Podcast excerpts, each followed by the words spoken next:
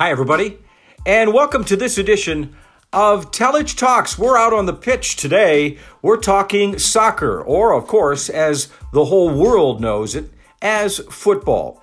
Primarily talking about the English Premier League, or over there they just say the Premier League, the most watched sports league in the entire world, seen by more than 212 territories, more than 650 million homes, and potential audiences of close to 5 billion. And folks, these are figures from a couple of years ago. I'm certainly they I am certainly sure that they have been updated. There's 20 teams in the Premier League. They play 38 games from August through mid May. And this past weekend, what a finish to the season. Man City, Manchester City, would earn the championship with 98 points. They had 100 points last season to win the championship. So they score 98 this year. They win the title by a mere point over Liverpool. Liverpool lost just one match the entire season, and that indeed was to Man City. So, Man City won, Liverpool 2, Chelsea 3, and Tottenham came in fourth in terms of the points. And the reason for this podcast, talking soccer, talking football, is to give you a taste of what it's like to be a fan of the sport and to watch some of these games from across the pond each and every week. A lot of times in some of the social areas here in Northeast Ohio, fans will gather. They'll be there for their particular teams, watch those matches on early Saturday mornings because of the time difference, and then follow their fans across the pond. And that's the situation that we found ourselves in just a couple of weeks ago. I paid a visit to the Old Angle. That's in Ohio City. It's a hotbed for soccer. And we were there for one of the early Saturday morning matches just a couple of weeks before the end of the season. It was Tottenham taking on West Ham. Now, Tottenham was in uh, third place, I believe, points wise at the time. They finished fourth. And West Ham was right in the middle of the pack. 20 teams in the league. And they were about 10th when they met. And as it would happen on this particular Saturday, West Ham would pick up the victory over Tottenham. So we chatted with some fans. One fan from Tottenham, one fan from West Ham, and for a little bit of uh, exposure to other teams as well, we chatted with a fan from Chelsea as well. So, first of all, let's say hello to Cody Vidmar. He was cheering on West Ham and talking to me about the impact that soccer, that football has on him.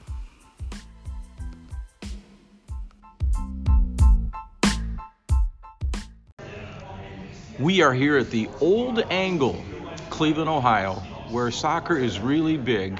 And Cody Vidmar, you've been a part of this for how long? Probably about eight years. And why do you do it? I just enjoy soccer. I grew up playing a little bit. I have always had an appreciation for the sport, and it's just a great game. It's fun. It's always something's happening. It go. It's year round, mm-hmm. so it's just there's always something to watch. And again, eight years of having NBC play the matches on TV, it makes it so much easier to follow. Do you see more and more people come in here and kind of get attached to the sport, but really had no connection to it in the beginning? Year over year, there's a big difference. It's, I mean, it's Cleveland, Ohio. It's you'll see four new people every year, but even still, four new people in Cleveland, something to be said for that. Mm-hmm. And you follow one team in particular and it's not necessarily you, you didn't pick the Yankees, you didn't pick you didn't pick the Boston Celtics from old with with the greats. You picked West Ham. Why is that? Give us a deal. Yeah, so eight years ago, I started following pretty regularly, and they had just come back into the Premier League, and they would always be on TV because they would be playing these top six sides, the six best teams in in England, and they would always get points.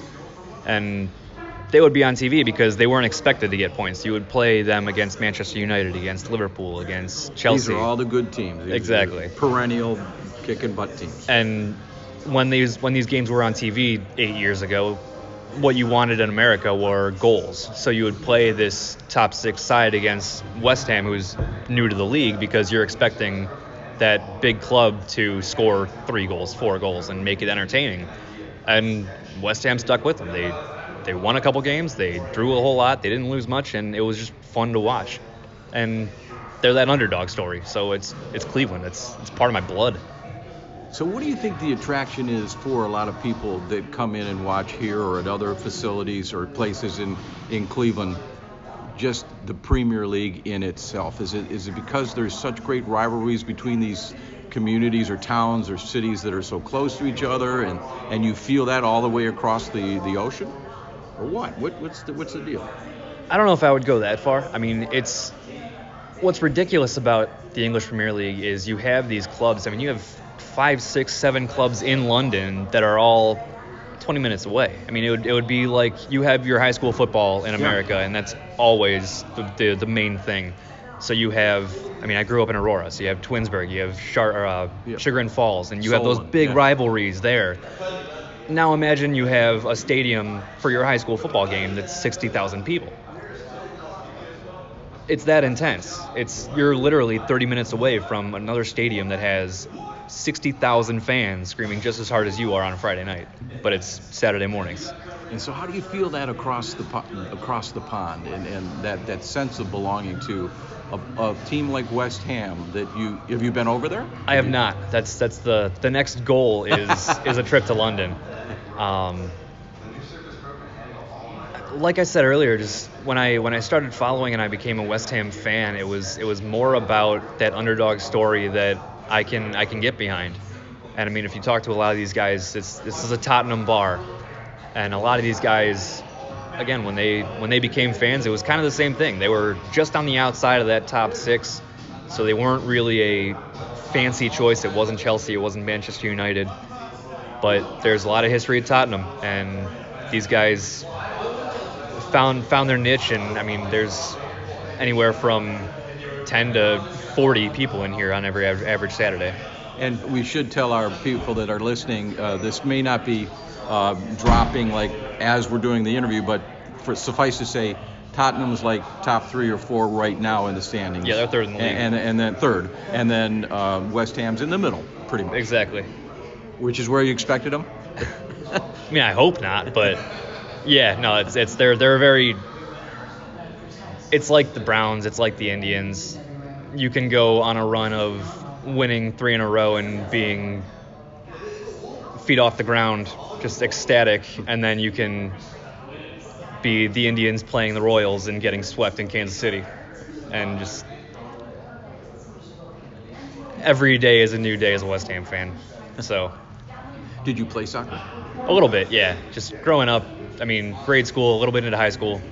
So I've always had an appreciation, we'll say, for it. But once NBC really started playing the games regularly on Saturday mornings, that you got more than just one match. It's it made it made it so much easier to follow.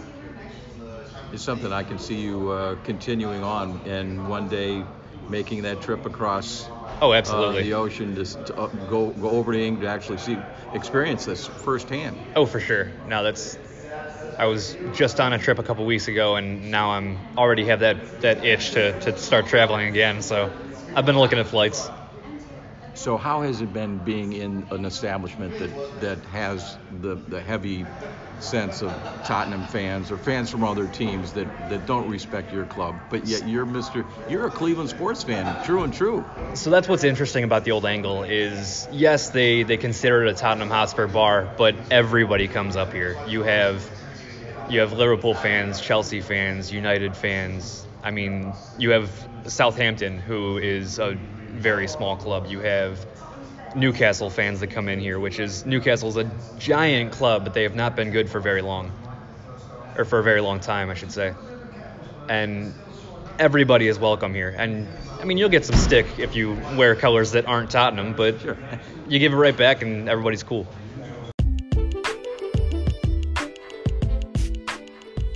Next up, Kevin Kalis, a fan of Tottenham.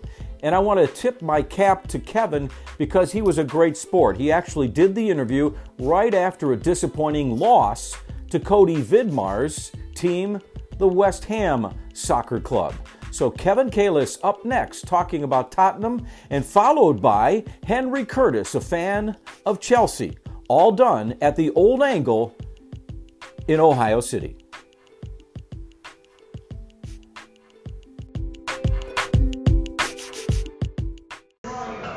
Kevin, how did you get into this? Well, about 15 years ago, Sirius Radio turned me on, and at that point, Fox Sports started to show quite a bit of soccer here in the U.S. And I didn't want to pick one of the real big, big clubs. Mm-hmm. Um, without doing a lot of research, I kind of just jumped into the you know shallow end head first and picked Tottenham. Um, at that point in time, they had just signed a player that was supposed to be the next great English player, and I felt like that was the team I should get behind. Folks don't hop from club to club, right? No, you shouldn't. I mean, if so, you're very transient. Usually, the joke is the club finds you. You know, like if you didn't have a team walking in, you kind of take your time, immerse yourself in the situation, and let that kind of find its way to you. Mm-hmm. I mean, you can blindly pick one. I mean, we give a lot of people shit that pick one of the big, you know, big clubs that are winning. I mean, it's easy to like root for the house in Vegas, but I mean, yeah. it's a lot more fun to have, you know, to have to struggle for it and fight for it. And you know, it's with no salary cap, you can spend as much money as you want in this competition. So it really makes an unlevel playing field for like some of the smaller teams. So it changes it. You didn't come at this from a football background, a, a worldview football background, right? I did not. No, I mean I was more into you know obviously American sports. I was a big fan of basketball. I mean I, you know, seeing you know seeing Jordan his prime and all that. Yeah. yeah. So, no, I didn't at all. I didn't play. It's just a sport that caught my eye, and it, again, something I wasn't good at, and respected the hell out of what these guys could do how much stuff goes on between you know fans of one club and the other? This was kind of good natured here today. It was your team, Tottenham, who was upset, we would say, yes. uh, by West Ham. Uh, in the new stadium, but how much goes on? Is it, is, it doesn't get really vicious. No, not at all. I mean, there's there's some banter and things like that, and, and again, it can get heated, but we're all adults here. You know, we, we've all picked these teams randomly. None of us, except for the expats, are from there, so there's no reason. To, again, we all shake hands and go home. And I have friends that support every club. So you know, it's not just that I roll with my Tottenham crew. You know, I've made lifelong friends that are, you know, my arch rivals on a Saturday morning. But as soon as the whistle blows, you know, we're having a pint and having a laugh. And I mean, that's what it's all about. You know, the banter. What appeals to you about the sport then? Oh, everything. Morning drinking, the camaraderie. I should you know, the sport. You know, I mean, well, that goes hand in hand. Um, I mean, honestly, it just I love I love the game and I love the friends I've made, and I, I'm we're blessed to have a bar that welcomes us and lets us have you know basic. It's like my second living room basically here. It's fantastic. Do you get highly technical in how you view the game, or you just enjoy um, team versus team stuff? I'll say this. I mean, the technical stuff I, I understand, but since I didn't play it, it's more off the eye test. Okay. So, yeah, I mean, I feel like watching it this long, I understand the game, but still, it's a lot different when you're applying it on the pitch if you played it. You know, I, I have the eye for it, there's other people that way know way more than I do about formation and you know what's going on tactically during the match. But I think any novice can sit here and see, you know, where it's going right, where it's going wrong. Does it bother you or concern you that you know USA youth soccer can't catch up to the rest of the world just yet? I think it starts with the NCAA okay. first. I mean, you, most of the guys in Europe are going pro at 16, not getting prepping to go to college.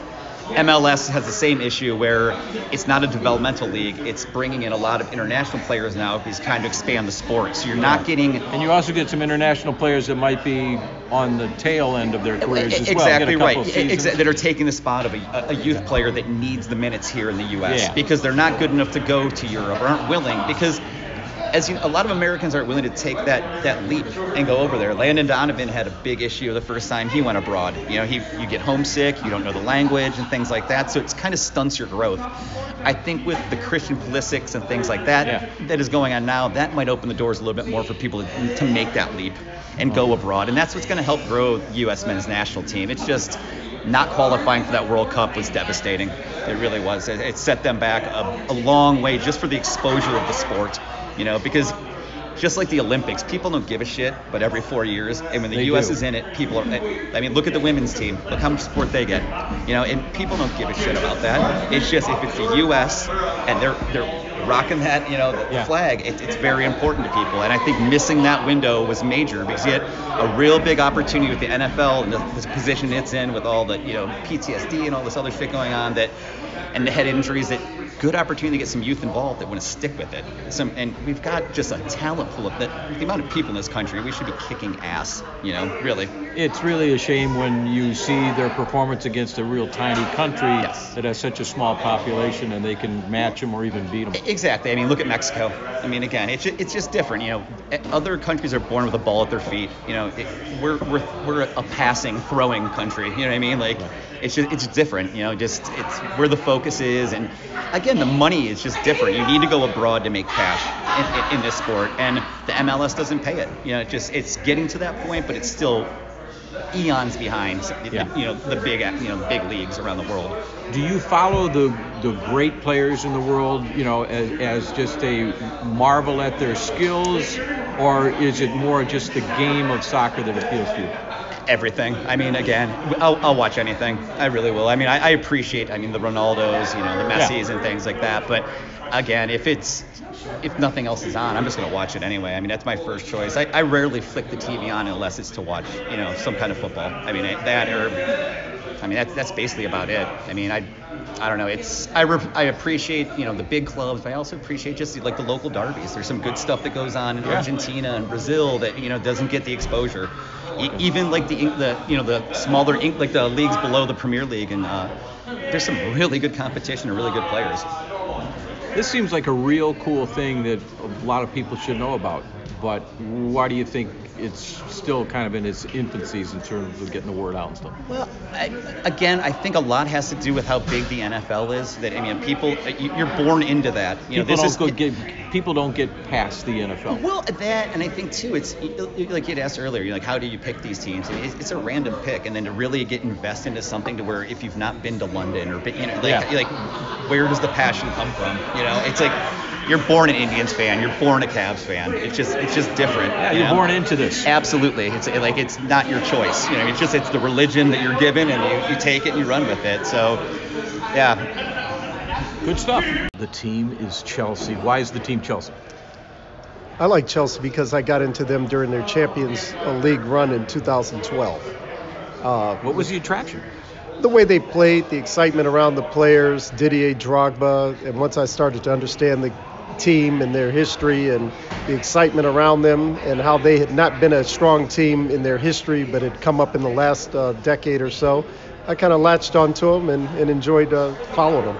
And you come from the football side of things, the American football. You're a Benedictine guy, so how did you migrate over to soccer? I migrated over because of my youngest son. I, he started uh, playing I had coached football, I coached grown men, but I was never more scared than when I had to go before four and five year olds and teach them soccer.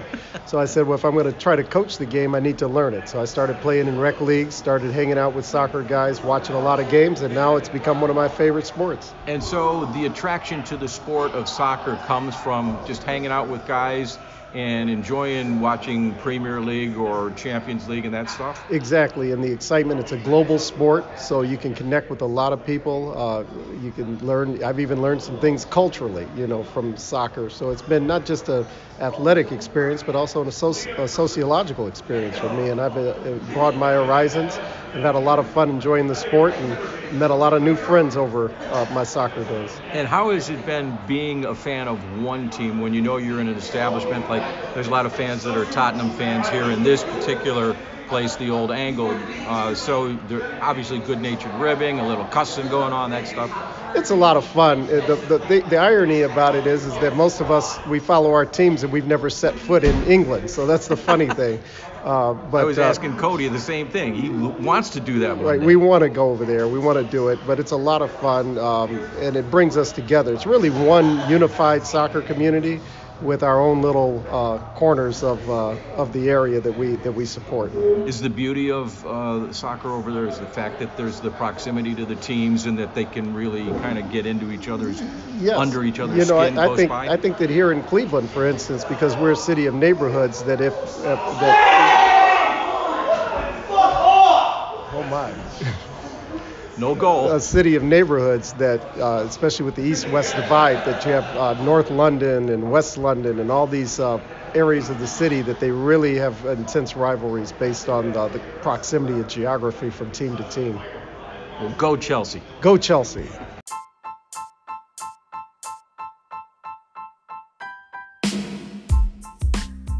Now comes the fun part the movement by some of the players from team to team. That certainly is an intriguing aspect of the soccer world that fans over here in North America keep track of when it pertains to what's going on in the English Premier League, and that'll be fun to keep an eye on. I want to thank the folks at the Old Angle for allowing me to stop in and chat with some of the fans, and thank very much my daughter Courtney, Courtney Telich, who's a big soccer aficionado unto her own. She stayed away from being on the podcast. She's shy in that way, you all know that but I appreciate her helping me set up some of these interviews.